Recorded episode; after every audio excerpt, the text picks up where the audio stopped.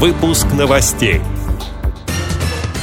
На сайте российского правительства появился раздел о мерах поддержки граждан и бизнеса.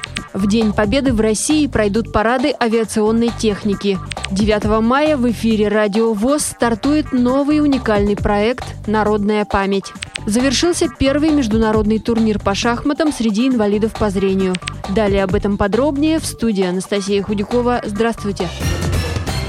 На сайте правительства появился раздел о мерах поддержки граждан и бизнеса в условиях коронавируса. Он объединяет информацию как по категориям получателей, граждане, бизнес, общие меры, так и по типам отраслей и сфер деятельности – финансы, налоги, транспорт, туризм, здоровье, социальная сфера. В каждом разделе дается подробное описание, меры, сроки предоставления, инструкция, как получить, а также ссылки на документы и электронные сервисы профильных госведомств. В случае, если услугу можно оформить онлайн. Так, например, чтобы дистанционно встать на биржу труда, достаточно кликнуть на соответствующий раздел, зарегистрироваться на трудвсем.ру и далее следовать подсказкам системы. Завтра мы будем отмечать День Победы. На этот раз в непривычном формате. Без парада на Красной площади, акций «Бессмертный полк» и других мероприятий, которые уже стали символами праздника. Как сообщил глава Минобороны Сергей Шойгу, в честь 75-летия со Дня Победы организуют воздушный парад в 47 российских городах и военных базах России за рубежом. В небе над Красной площадью в едином строю пролетят 75 военных самолетов и вертолетов. Поздравлять ветеранов планируют с помощью онлайн-проектов «Звонок ветерану» и «Открытка ветерану». Акция «Бессмертный полк» пройдет в видеоформате. Людей также приглашают выйти на балконы квартир с фотографиями своих героев и спеть песню «День Победы». А на улицах российских городов и поселков из специально оборудованных военных автомобилей будут звучать поздравления, а также песни фронтовых лет. В 19 часов по московскому времени будет объявлена минута молчания. А завершится день праздничными салютами. Вместе с тем, традиционный парад Победы, акция «Бессмертный полк» не отменяются совсем, а переносятся на более благоприятное время. Ранее президент России Владимир Путин отмечал, что праздничные мероприятия обязательно состоятся, и проведем мы их достойно, когда минует эпидемия.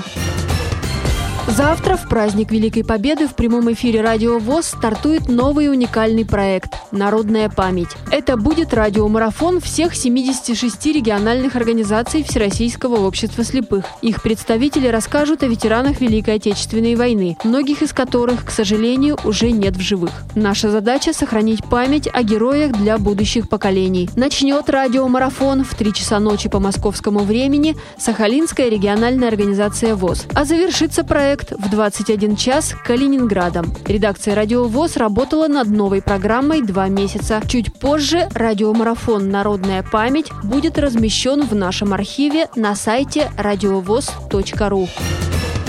Завершился первый международный турнир по шахматам среди инвалидов по зрению. Весь пьедестал заняли российские шахматисты. Все они члены сборной команды России. Первое место занял мастер ФИДЕ Евгений Суслов, Ивановская область. Серебро у представителя Крыма Дмитрия Данильченко. Замкнул призовую тройку самый юный из российских спортсменов, действующий победитель первенства России среди юношей, 12-летний Максим Ермаков, Астраханская область. Старший тренер сборной России по шахматам Федерации спорта слепых Дмитрий Андреев рассказал «Радио ВОС», что среди участников было много сильных спортсменов, членов сборных своих стран. Но также участвовали и спортсмены среднего класса. Для них участие в турнире с ведущими шахматистами мира стало событием. Шахматы и шашки – это такие виды спорта, в которых онлайн-турниры только расширяют возможности для самосовершенствования. Это дополнительная возможность проверить варианты игры, которые затем пригодятся в очных турнирах, подчеркнул собеседник.